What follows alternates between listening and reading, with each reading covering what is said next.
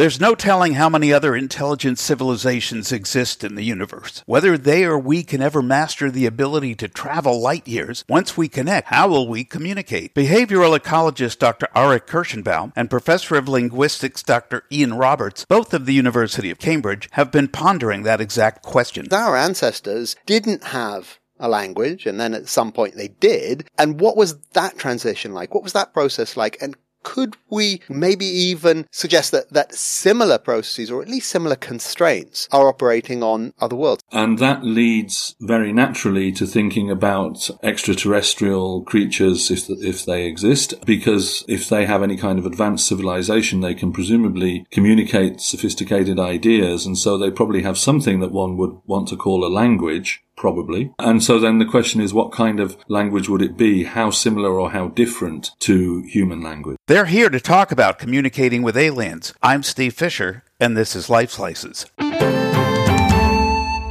Let's start with a, a relatively easy question. Who is Arik Kershenbaum? I'm a zoologist, so I work with animals in the wild mostly, and I work on animal communication. So I look at wolf howls and dolphin whistles and the songs of gibbons, and I look to see what kind of information they might be using, why they're communicating the way that they do, and how we could use that information also for conservation purposes. I think Songs of Gibbons would be a great title for an album. It probably is already. And who is Ian Roberts? I'm a linguist. I'm professor of linguistics here in Cambridge. Uh, my interest is mainly in linguistic theory, in particular grammatical theory. And one of the questions that we ask in that field is what a possible language or grammar could be like. And that leads very naturally to thinking about extraterrestrial creatures if, if they exist, because if they have any kind of advanced civilization, they can presumably communicate sophisticated ideas. And so they probably have something that one would want to call a language probably. And so then the question is, what kind of language would it be? How similar or how different to human language? So you were both recently quoted in a BBC article that I read on if we met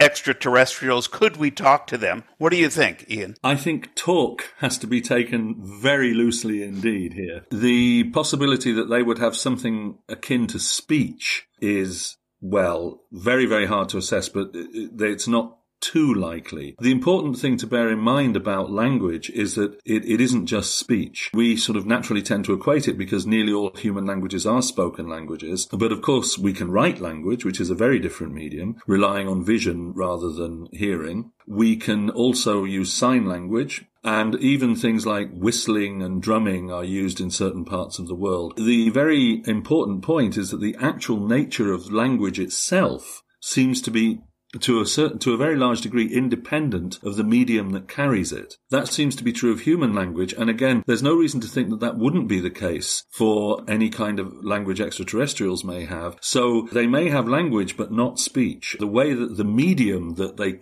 that they might use to carry their language, well, that could, that's anybody's guess. Could be all kinds of things. I think the question, can we, could we get our language across to them? Could we convey our thoughts to them by some means? I think the answer is probably yes. But talk, Hmm. Don't take it too literally.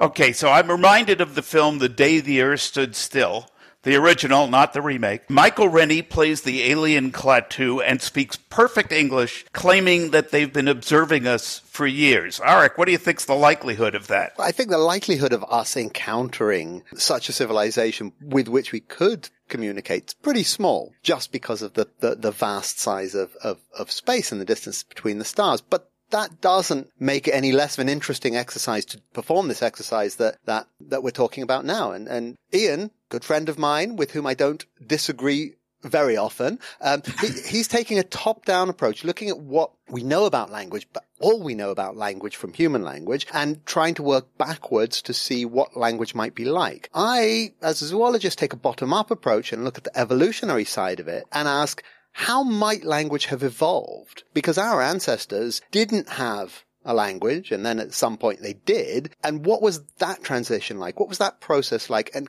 could we maybe even suggest that, that similar processes or at least similar constraints are operating on on other worlds. So for instance, Ian talks about speech being unlikely. Well, I think speech is very likely on a planet with a decently thick atmosphere where sound travels well. You would expect creatures to communicate through, through, through the medium that is, that is appropriate for them. So I think there's quite a lot we can say about what organisms on another planet might use to communicate and what might or might not end up evolving into a language. Would it be similar to, to, similar enough to our human languages that they could learn them merely by observing us? That's a much harder question. And given how difficult I find it to understand what animals on Earth are saying, I think we can assume that it's going to be extremely difficult to translate any kind of non-terrestrial language in, into one that we understand. What if they came down with a cell phone app,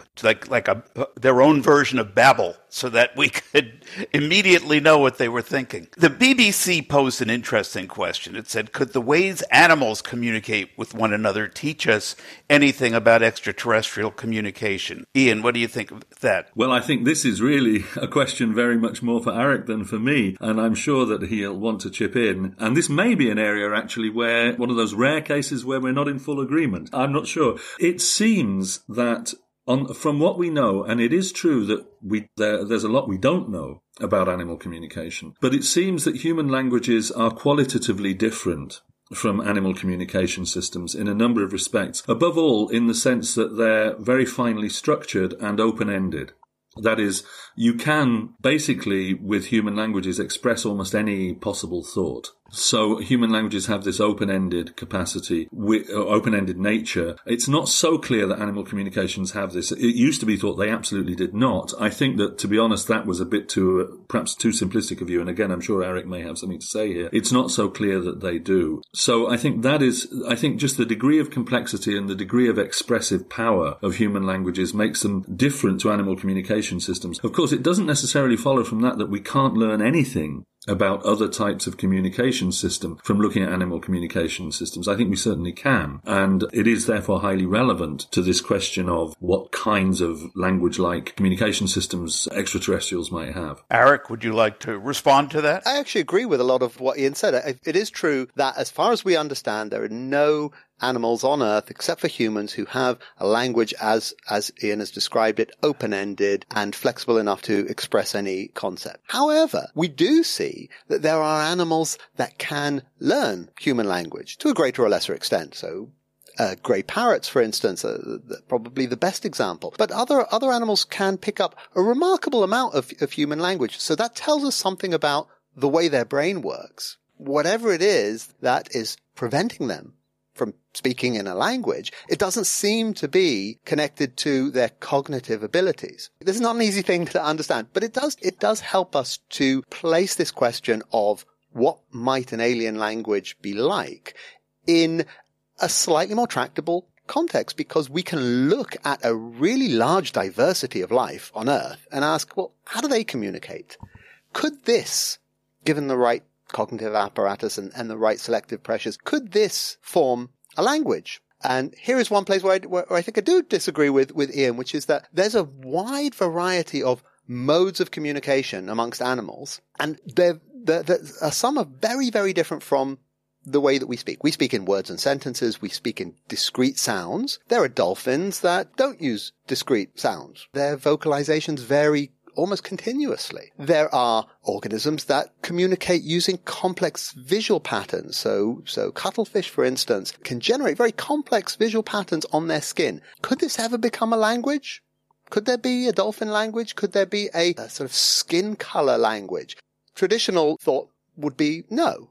Uh, but I think we do need to, to broaden our view a little bit and think, well, maybe on another planet, something like that might be possible. The film Close Encounters, you, you guys have a scientific background. I have a, a, a showbiz background. So uh, I always go back to films. But in Close Encounters of the Third Kind, they suggested that hand signals would be the most effective tool for the first meeting. How do you feel about that? Let's go with Ian first. Well, assuming the aliens have hands, then yes, I think that that could work. There are genuine languages. It's perhaps a point worth emphasizing that um, the languages used all around the world by deaf communities, which we call sign languages, are real languages. So, for example, American Sign Language is not English commu- communicated through another medium. It is, in fact, a language in its own right. But it is a genuine language. It has all the features of human spoken languages, including, most importantly, its o- this open-ended, discrete nature that we've been talking about in relation to human systems. So, sign language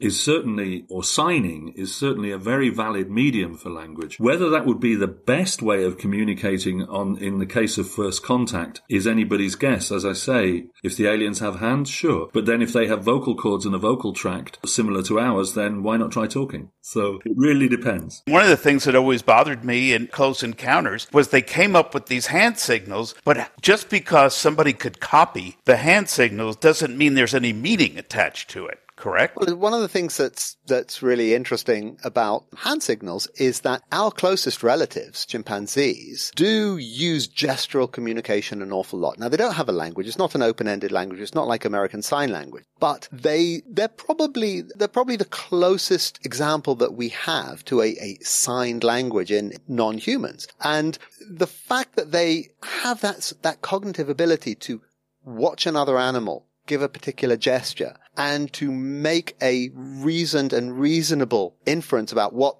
the state of mind of that animal might be. Is it angry with me? Is it trying to share food with me, in, in, engage me in some kind of cooperative task? This is a very, very strong indicator that signing gestures could be the basis of a really productive, useful communication system in, in a social animal. And perhaps perhaps our common ancestor with chimpanzees six million years ago did something similar. And, and, and perhaps that, that, that was really the start of our journey towards, towards language. And the other thing about Close Encounters, of course, is that the other way that they communicated in Close Encounters was with the musical tone. And there that you really do see one of these, these features that, that we're used to in human language of discrete and very, very different signals. So there's one, we have a word that has perhaps a, a, variety of meanings, but it is clearly distinguished from, from other words. And, and you get a similar sort of thing with, with the, those, those musical sequences that, um, that were used in, in that movie. All I know is after the first time I saw Close Encounters, it was in,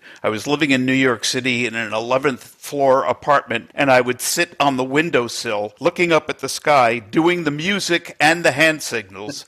and, and nobody ever came to talk to me. I was very upset about that.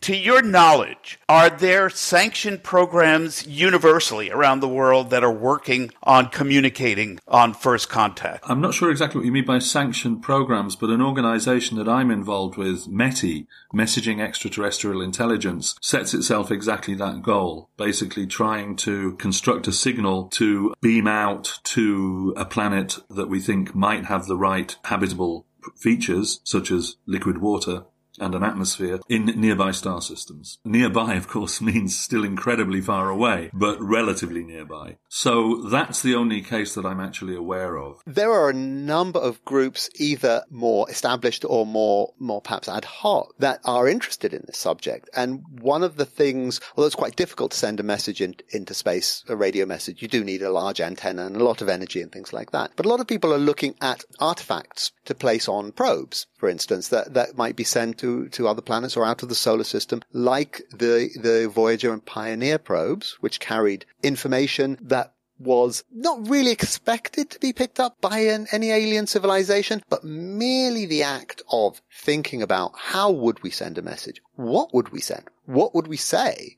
In such a message. Um, it, it's a really constructive and productive exercise. Um, one of the projects I'm involved in is looking at using video to convey information to an extraterrestrial because if you look at the the golden record, the, uh, the, the Voyager golden record contained a lot of information that was lacking in context.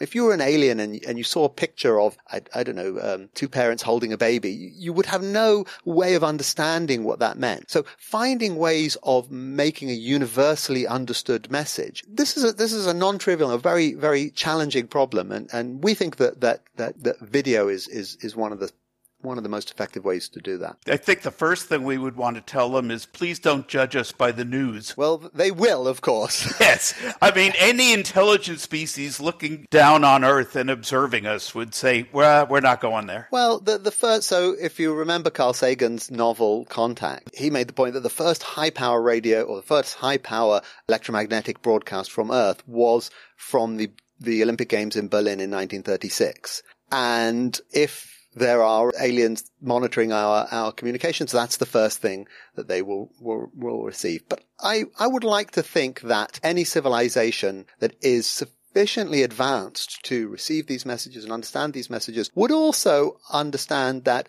we're probably progressing along a trajectory similar to one they probably progressed along with conflict and, and rapid technological advances leading to very dangerous and, and, and very destructive tendencies. And hopefully they got over it and hopefully they'll believe that we will as well. Assuming they don't speak any earthly language or anything similar, how long would it take to develop a language system between two cultures? Ian, I'll, I'll go with you on that. You mean how long would it take to f- basically decode? Right. Uh, yeah. Yeah. Uh, and, and and actually to be able to communicate on a regular word to word basis. The decoding problem. Once we understood the nature of the medium that their language was being conveyed in, I don't think it would be too difficult to to get to the basic structure of it. Whether we could replicate the medium is another question depending on the nature of the medium, or whether we would need to. And that would depend partly on their technology and their intelligence. So those are, those are difficult questions to answer. If you just mean how long in terms of how long does it take a message to get there and get back, well, if there are, let's say, the, the closest star system to ours is is Proxima Centauri, which is four light years uh, Centauri, which is four light years away. That means four light years for the message to get there and four light years for it to get back. So if we say hi and they say hi, you've got to wait eight years. And the people who are talking could one or the other could be gone by then. Well, there is. This is actually a, a, significant constraint. There's a very famous equation that was that the astronomer Drake put forward in in 1960 or 61 in one of the very earliest discussions of the possibility of communicating with alien with alien civilizations. it's called the Drake equation. It has a number of variables, many of which we now have a reasonably good idea of the value of. I won't go through them all. In fact, I don't think I could remember them all off the top of my head. The one that we really don't know the answer to to is how long does a technological civilization last? Because we only know one technological civilization and we are a young civilization as a technological civilization. If you define technology, perhaps the relevant criterion here would be the, the use of radio. We've had it for about 100 years, which is a very short time, obviously, in cosmic terms. How long are we going to last? Anybody's guess. What um, time is it? Yeah if other civilizations are broadly similar to ours, there is quite a likelihood that there have been a number of technological civilizations in the universe which have destroyed themselves. And so, or which in the time it will take for any message to reach them from us will destroy themselves. And of course, we could send a message to Proxima Centauri and by, in eight years time, by the time the message comes back, God forbid, we might have destroyed ourselves. So this is a major imponderable, actually. It's quite likely what Arik hinted at just now, I think is likely that that civilizations actually overcome the hurdle of possible self-destruction when they reach a certain level of sophistication, which we are, we obviously haven't reached yet. But that may only be a handful of civilizations. It may only be one in a hundred that actually manages that. So there could be unimaginably advanced civilizations out there, but they could be unimaginably far away. Those technological uh, civilizations that have destroyed themselves, can that be tied to AI? Well, or nuclear nuclear weapons, or those,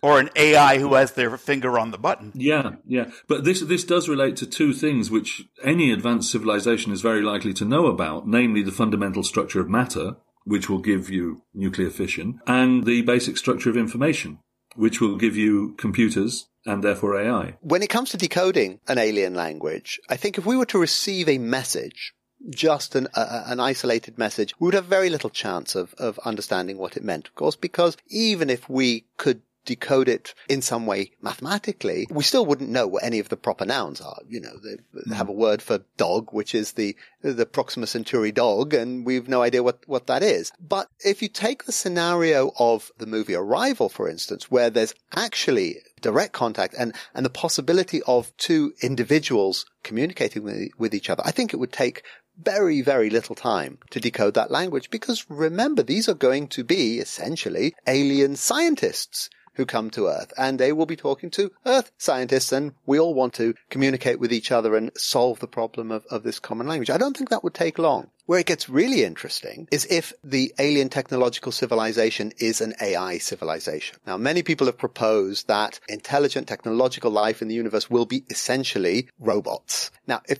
that's the case, then two big questions come to mind. One is, do they care about biological life forms? Perhaps they won't be interested even in talking to us. And then the other thing when it comes to language is that computers, computer communication is in general highly, highly optimized. So if you look at the information stream that is sent from your phone to the internet, it's, it's impossible to decode it unless you know the protocol. And that is done intentionally so that the, the transfer of information could be as efficient as possible, compressed and efficient. Natural languages didn't, aren't like that because they evolved by natural selection in the real world. And they evolved under the constraints of the real world, never needing that highly compressed, highly un, highly difficult to decode nature. So if we come across an alien civilization of AIs, their communication might be utterly impenetrable to us, simply look like random noise because it's, it's highly compressed and highly optimized. That's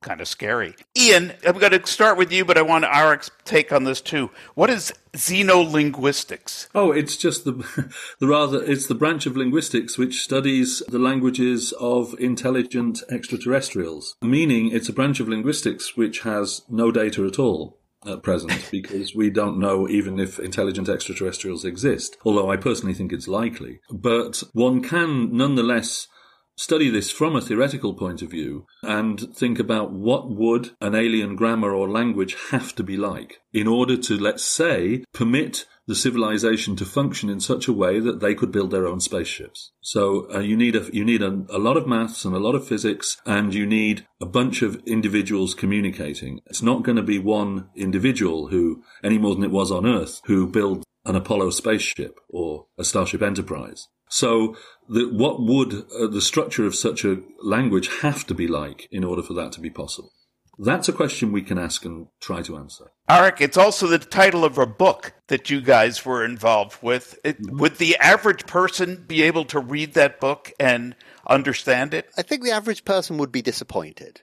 Uh, because as Ian says, this is all very theoretical and we're not telling anyone what alien language is like or what it's going to be like. All we can really do is put some sort of constraints on what a technological, what the language of a technological species would be. And even that is, is extremely difficult to do. So, as, as Ian said, a civilization that can build a spaceship or a radio telescope is our starting point because if they can't, we're almost it's almost impossible we will ever speak to them unless we find some way to go to another planet, which is very unlikely. And what does it mean that a creature can build a spaceship? Well, as Ian said, they've got to be able to cooperate, pass me the screwdriver, but they also need to have a lot of very concrete concept. So if you remember the wonderful episode of Star Trek The Next Generation, Darmok, um, I don't know if you remember that one, where they encounter a species that communicates only in metaphor. And obviously this is impossible for them to, to translate initially. You've got to ask the question, could a species that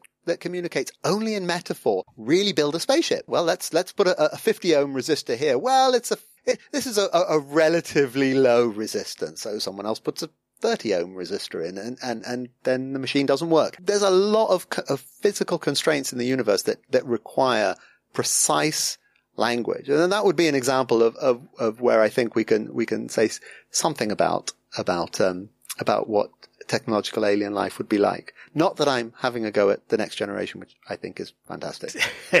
Your co-author, Noam Chomsky, hypothesized about a universal grammar. Who wants to take that on and explain that? Well, perhaps I should do that. Chomsky's notion of universal grammar as was once pointed out to him actually, should perhaps be really called terrestrial grammar because it's what he believes to be the structure that is common to all human languages and all possible human languages, which is basically part, he has suggested that it's part of the human genetic endowment, which is what makes it possible for human children to learn the language of their environment so quickly and uh, seemingly with very little effort. That's the essence of universal grammar in Chomsky's sense. However, he has in recent years not been averse to extending this to the idea that some of the properties of human universal grammar would have to be universal in the broader sense because they would have to be necessary properties of any kind of grammatical system which is able to facilitate intelligence such that a technological civilization could develop. We have seen instances of this throughout our history of, say, European explorers meeting indigenous people and figuring out ways to communicate with them. How do we even start to build that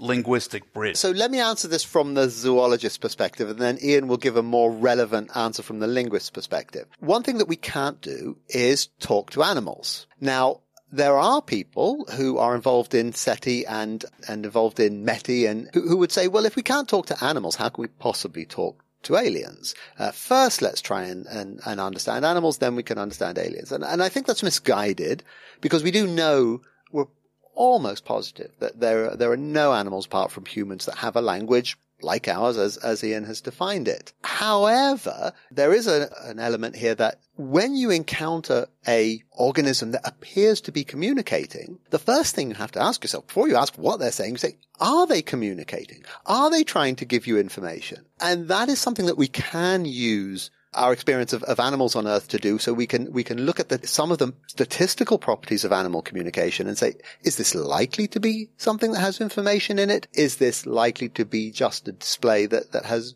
very little information in it. And that's really the first step in tackling the, the question of a, of a completely unknown language is, does it have information or is it just, is it just random? And, and that we can learn something from looking at animals on Earth. I was looking at my dog earlier today and trying to teach her to say daddy or, or papa or something like that. And she just stared at me as if she was saying, I don't know what that is, but you're an idiot. I think I can communicate with my dog. So just, just to make one thing absolutely clear, all animals communicate. All animals communicate. Everyone from the slug to the dog. So, so communication is not the question here. They certainly communicate. Language is the question. Where can people buy your book? The Xenolinguistics one? Yes. On Amazon.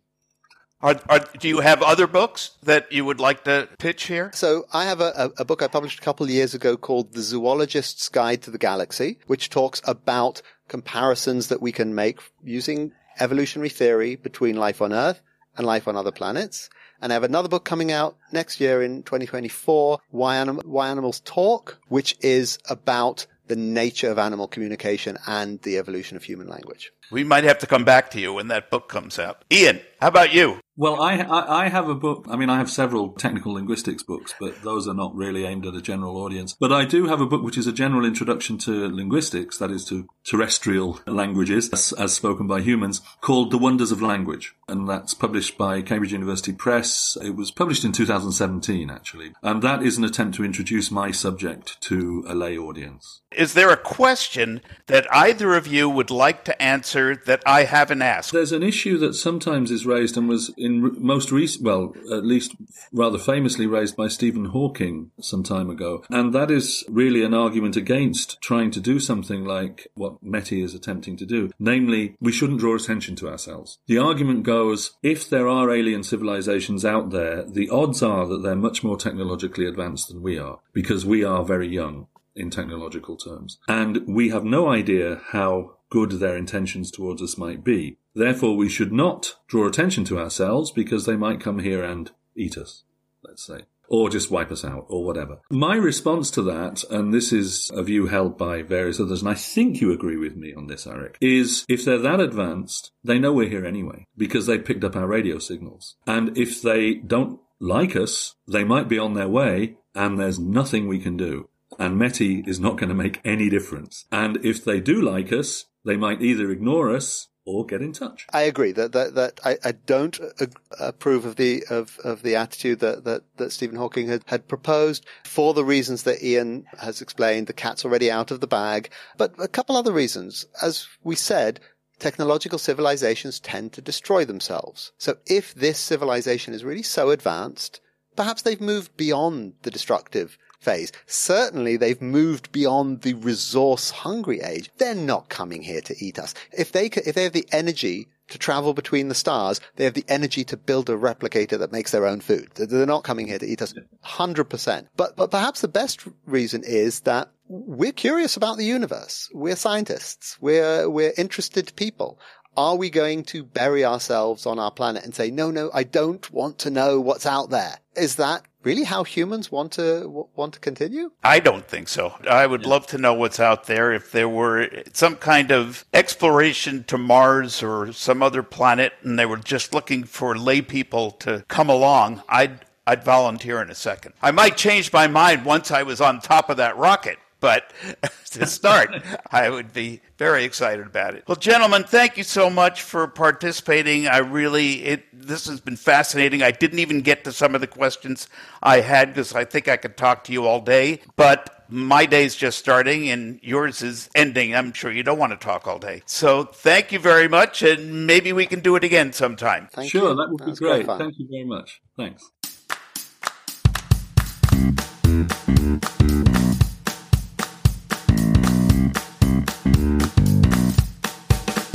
My thanks to Arik Kershenbaum and Ian Roberts for sharing their knowledge and wisdom on Lifeslices. It's not a question of if we will make contact with other intelligent beings in the universe, but when.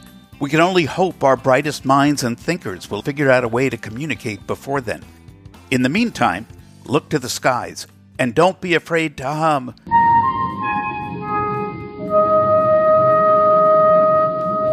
It might just work. If you liked this program, please like Lifeslices on social media and subscribe wherever you find fine podcasts.